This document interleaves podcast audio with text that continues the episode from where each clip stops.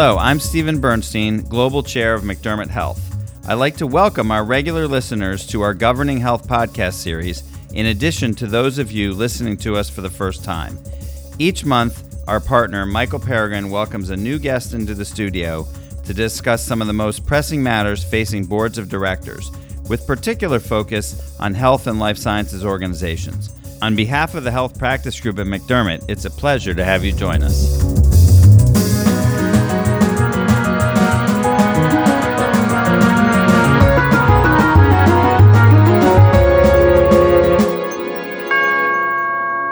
Hello again and welcome. I'm your host, Michael Peregrine. We're pleased to have you with us. Today's conversation focuses on executive compensation, always a key board topic, and one made even more relevant by the provisions of the Tax Cuts and Jobs Act and several other governance trends. The evolution of the new tax bill has a significant focus on nonprofit sector executive compensation. It's not been just the imposition of the new excise tax but focus has also been on those provisions that didn't make themselves into the final version, including a proposed repeal of the rebuttable presumption of reasonableness. In addition, issues associated with pay equity, the use of clawbacks in executive comp arrangements, and the expanding universe of incentive compensation goals and objectives are very much a part of the broader discussion beyond basic matters of reasonableness. So, the board's compensation committee continues to have a very full plate on its table. And to help our comp committee listeners address these and other issues, we're joined today by two well known national experts on nonprofit health industry executive compensation. Tim Cotter really needs no introduction, as many of you have worked with him and his firm Sullivan Cotter and Associates, of which he's chairman.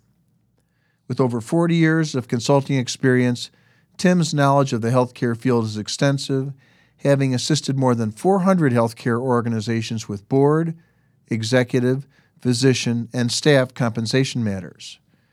My partner, Ralph DeJong, is also well known to many of you as one of the leading national thought leaders in executive and physician comp and benefits for nonprofit organizations with a special focus on healthcare systems. Tim and Ralph, welcome to the podcast. Thank you. Good to be with you. Ralph, we're roughly four months into the Tax Cuts and Jobs Act with all of its provisions impacting executive comp. What's been the effect on the front lines from what you see? Well, compensation committees, boards, senior management, they have been wrestling for these past few months with the impact, particularly of the 21% excise tax on compensation over a million dollars paid to any member of the five highest paid employees of the organization in any year after 2016. The most important work that the boards and their committees have done is to assess the impact of that tax and to project how and when it will hit the organization and its payment of compensation particularly taking into account large fluctuations of pay coming up over the next few years, as happens with incentive compensation awards, the vesting of supplemental retirement benefits, and other significant, perhaps one off payments made to the highest paid executive employees of the organization. But organizations, even more so, are wondering and waiting for guidance on some key technical issues, particularly under this 21% excise tax, such as the excise tax applies to taxable years beginning after 2017. Is that the taxable year of the organization paying the compensation? which for a fiscal year organization might mean that the tax wouldn't even come into play yet for compensation now being provided if their fiscal year hasn't begun yet? Or does it mean the taxable year of the individual receiving the compensation, which would be the calendar year? So organizations are wondering whether there are still payments that would be made yet this year that would not be subject to that tax. And they might accelerate some of those payments if they find out that they have that kind of flexibility. Another open issue is that for hospital systems that have physicians serving in meaningful executive leadership roles, the compensation provided to a medical professional for the performance of medical services is not counted, is not included in determining this excise tax. That means that for a physician who serves in a dual role of providing medical services and providing some form of administrative leadership, executive services, that there will need to be some kind of allocation of that compensation to determine what portion of it might be subject to this tax. We don't know yet how that will be defined for this purpose, so we're awaiting guidance in that area as well. And in the meantime, organizations are starting to think about how do we allocate somebody's compensation in different areas of services being provided, whether that's academic, teaching, research, uh, leadership, perhaps medico administrative services, and then just plain clinical, patient facing medical services. We've got eight months left in the year, in the calendar year from uh, when we're taping this today. What's the IRS's timetable? What are they telling folks about when they're going to be coming out with technical advice or what do we know about the reporting mechanism on any of this? The IRS has acknowledged that there is a strong need for immediate guidance in a lot of these areas, but that's true for many aspects of the Tax Cut and Jobs Act. It's not just the 21% excise tax. And of course, the IRS is gearing up and expects to provide guidance over the next few months in many areas we just don't know when that guidance will be provided in any particular area, like this 21% excise tax. But we can expect that it will be coming out in pieces over the next few months. And included with that will be guidance on how this tax gets calculated and reported in early 2019, which would be the earliest time at which the tax would be due and this kind of information will, will need to be disclosed and reported. Tim, you know, there was a lot of consternation amongst professional advisors like lawyers and accountants and comp consultants as we watched the sausage of the Tax Act being made last December. You know, the policy considerations was this punitive? Uh, was it an attempt to take significant benefits away from nonprofit executives? How has this been considered? What's been the reaction amongst the compensation committee members that you work with? How do they view this?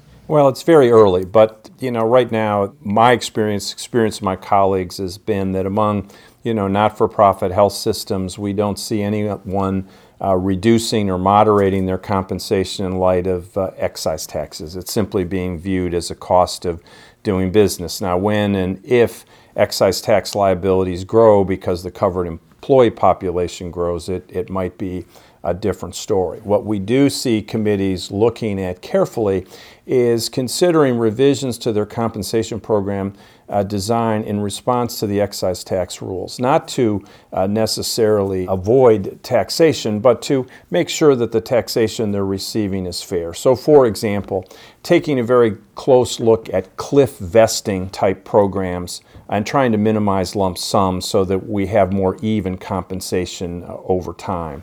Aligning vesting schedules so that you don't have one or two executives getting a large uh, deferred compensation payment one year going into the covered group and a covered employee once, a covered employee always, and then having the next year a couple more and a couple more so that you suddenly have uh, very large uh, groups of covered employees. Finally, we see people giving some thought, not that I would necessarily recommend it, but giving some thought to looking at split dollar life insurance policies as a way to minimize uh, excise taxes. So, those would be three areas that we're seeing uh, committees take a look at as they respond to uh, the new tax bill. And I'll add one more. Uh, I, what we've seen are organizations that have paid their executives through different organizations that are related to each other or, or having multiple payrolls, uh, multiple employers. We've seen them consolidate their executive payrolls uh, into one organization or one payroll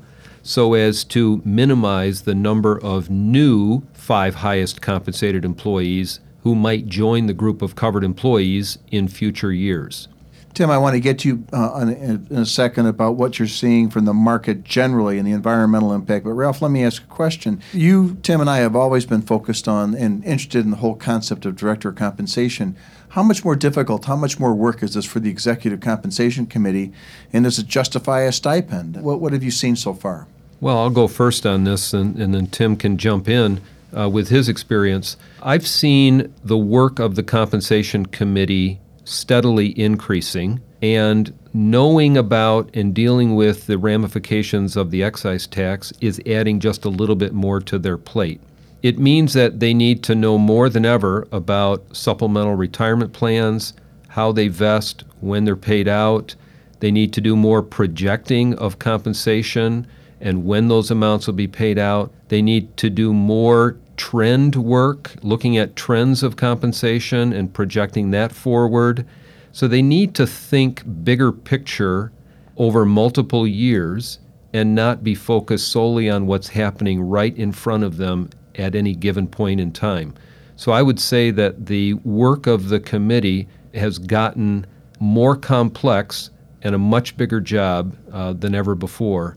And whether that justifies compensation, I think that the, the work was so big as to justify compensation before this occurred. Now it's only gotten more uh, complex. Tim, is it getting harder to find people to serve on the comp committee? Um, I think it is, especially with uh, some of the political, you know, connotations that executive comp is taking on, and I think as our industry transforms and as uh, tough decisions may need to be made about the downsizing of employment populations. Um, with uh, executive compensation so widely published, I think it will be uh, even more challenging to get strong members uh, on that committee. You know, sticking with this theme, one of the points that folks have made, I think Ralph has talked about this in his public comments, is the potential that the uh, comp provisions of the Tax Act will affect the talent market and may create uh, an uneven playing field in the recruitment and retention of qualified executives. Are you beginning to see any of that? At this time, the attraction and retention of key healthcare executives, especially those uh, directly involved uh, with clinical integration and transforming of the healthcare system, is uh, at a, a, level of great uh, difficulty as we look at the new tax law that has a reduction in state and local tax deductions, that certainly is going to complicate the job in uh, states like New York, Connecticut, New Jersey, California, Massachusetts, which also in the major urban areas also have very high uh, housing prices. So I think the, the answer to the question is it will create more difficulty with the attraction retention of key executives. On the other hand, uh, such areas have always had great difficulty, and more importantly, uh, executives move for a variety of reasons, not simply economic uh, purposes. And so I think organizations uh, will be challenged, but I think they will have other aspects behind, besides raw economics to persuade uh, candidates uh, to come or stay with their organization. And I would say that um, there are aspects of the new Tax Act that, that are having an impact on recruitment of executive talent. Believe it or not, it's organizations with a large state tax burden, uh, a high marginal rate for taxes, um, that are having a little bit more of a challenge, not only because of the taxes that are paid, but now the limit on deductibility of state and local taxes um, beyond the $10,000 limit that now applies. Uh, that is now being factored in by executives as they look at opportunities in states where they would be impacted by that level uh, or that limit on deductibility. I'd say beyond that, it's not really the excise tax that is limiting or hampering the recruitment of executives. It's really the complexity of the job, the complexity of the organizations, and the high competition for executive talent in for profit industries that is having an impact on recruitment of executives. And of course, having to compete with for profit industries only puts that excise tax into greater play when you've got to pay well over a million dollars to find the right executive talent in an area that is uh, keenly a competitive area with for profits. Ralph, as I recall, isn't there a glitch in the tax bill that uh, creates a certain amount of inequity with respect to uh, the tax exempt hospital sector if they are competing for talent against, say, a healthcare system that is controlled by a private equity firm or a private company that is not a public company uh, and is not subject to the corporate tax? Well, I think what you're alluding to is the fact that one of the stated rationales for the 21% excise tax is to put tax exempt organizations on par with the for profit world. But really, they're being put on par with the limit on deductibility that exists in public companies.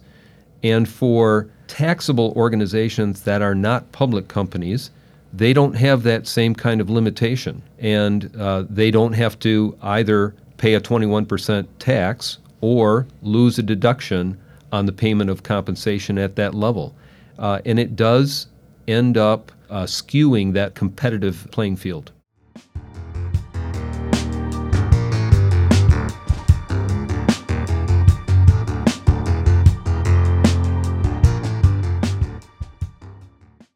Let's pause to revisit a theme we've discussed from time to time before in the podcast, and that's the effectiveness of the board's conflicts of interest policies. Many health systems are expanding their portfolio to invest in new ventures focused on alternative forms of delivery across the continuum of care and on specialized health industry technology. These ventures may involve the health system with a diverse set of investment partners ranging from other healthcare systems to individual investors and to sophisticated private and public companies, among others. From a conflicts of interest perspective, the question becomes whether the health system's existing policies, disclosure questionnaire, and conflicts review protocol are good enough to flag the kinds of conflicts that could arise from these types of complex new investments. Going forward, the conflicts process may need to do more than look across the street, but also down the block, around the corner, and down the next block for arrangements that could create an actual or potential conflict. It may also need to re examine the approach it takes to developing and monitoring conflicts management plans with respect to board approved arrangements.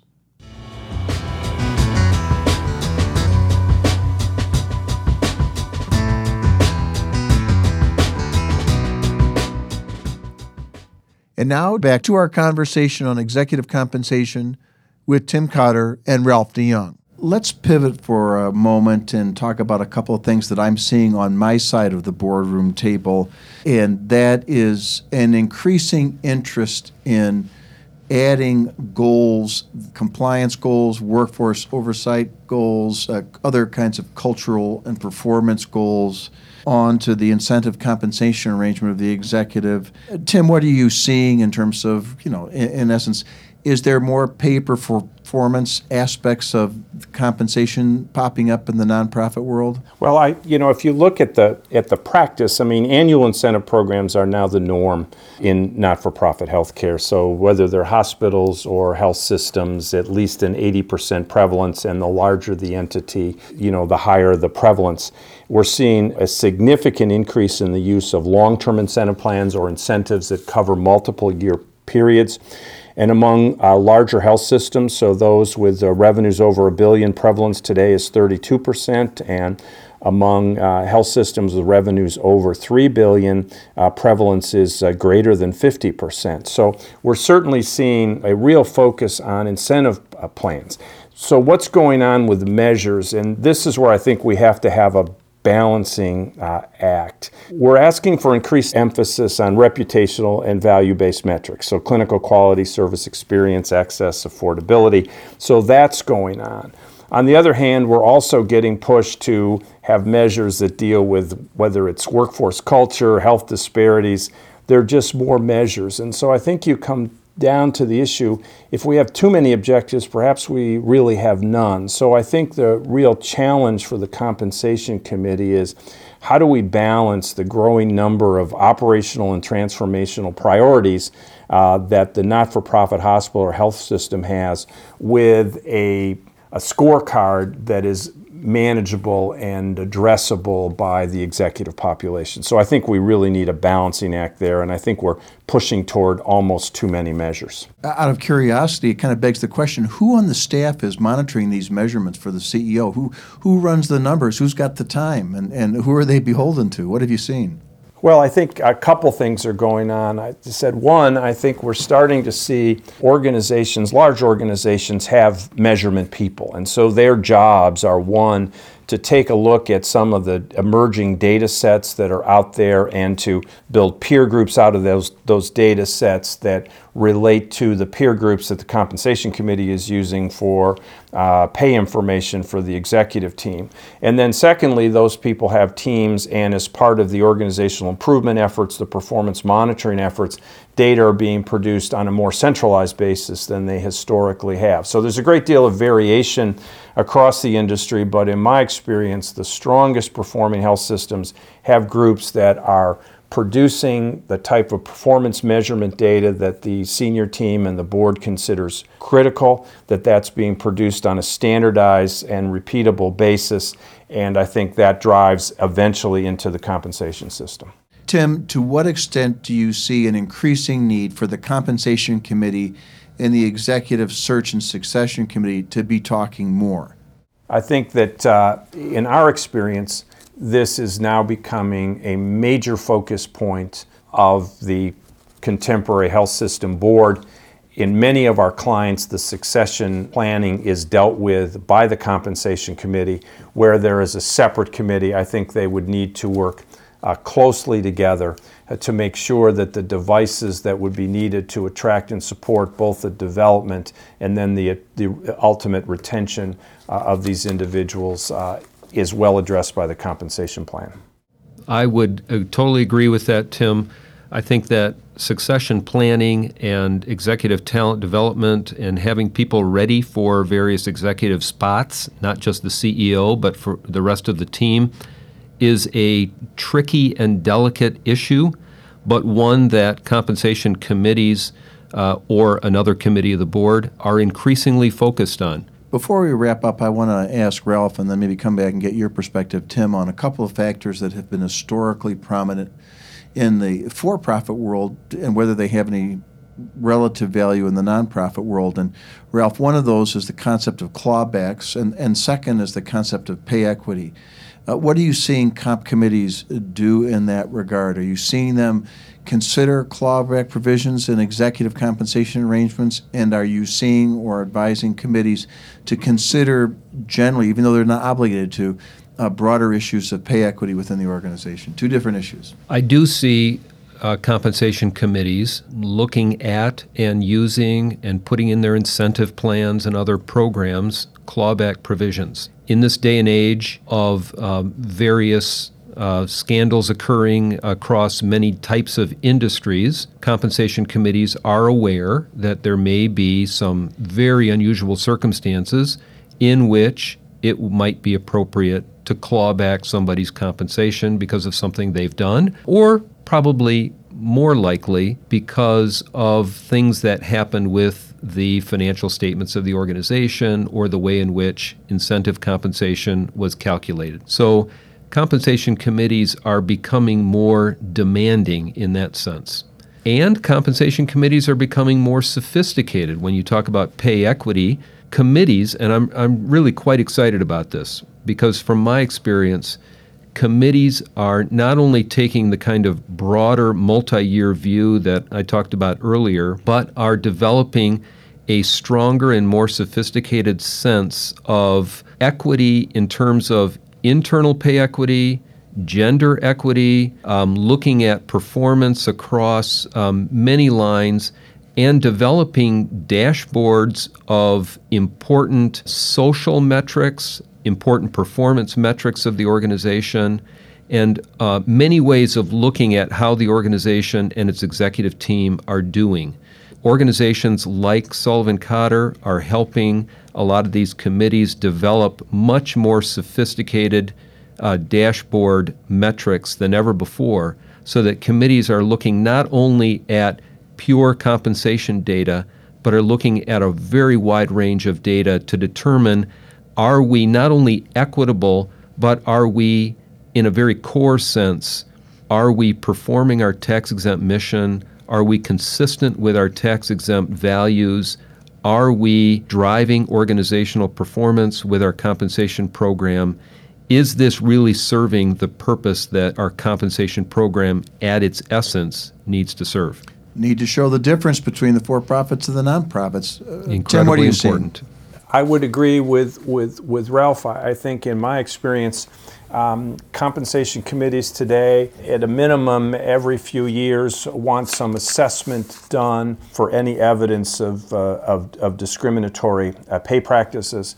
They increasingly look at longitudinal data to look up look at the makeup of their workforce and their executive workforce uh, in particular, and then the compensation committee as it relates to the um, uh, the executive team uh, is oftentimes taking a look at what are the compensation differences in these categories, you know, versus the relative uh, or, organizational level they're at, and against the target market positions uh, for the for their job. So if you, in my experience, these issues today are top of mind uh, for all compensation committees. The other one that I think is becoming more top of mind, though, is the concern of what are we spending on our executive populations, and as we're adding new jobs and so on, again taking a look over time what's the size of our executive payroll, what is it as a percentage of our expenses or our net operating revenue, how is it uh, changing over time, how have our market positions changed uh, over time, at what levels are we paying incentives over time, why are our incentives always above target.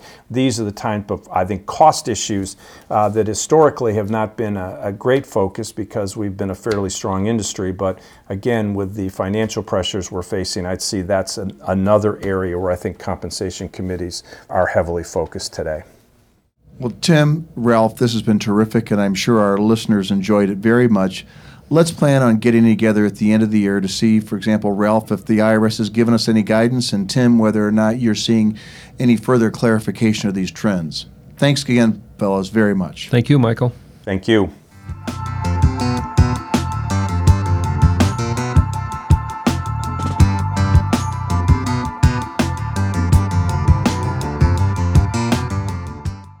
Let's pivot for a moment to our regular short segment, What's Trending Now, when we try to flag a new governance issue we see on the horizon. And for me, that's the potential for health system boards to become more involved in efforts to protect the system's employed physician base from recruitment by the new age competitors, the insurance companies, pharmacy companies, and Silicon Valley disruptors among them that are building their own network of physicians to integrate with core health business lines. Employed physician recruitment and retention activity requires close board oversight because of the various regulatory and quality concerns.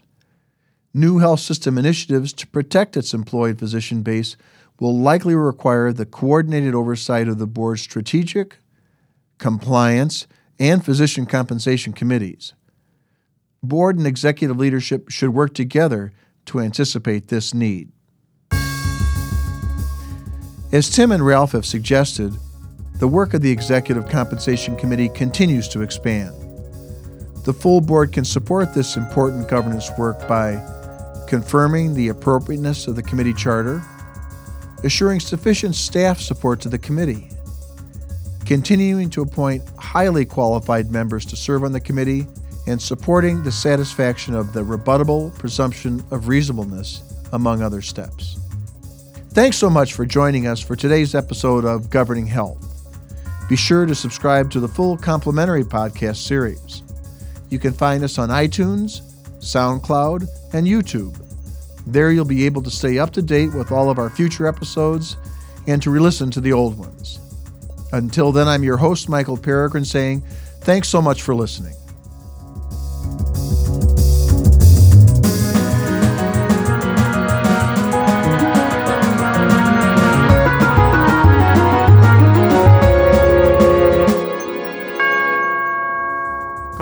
2018 McDermott Will and Emery. All rights reserved.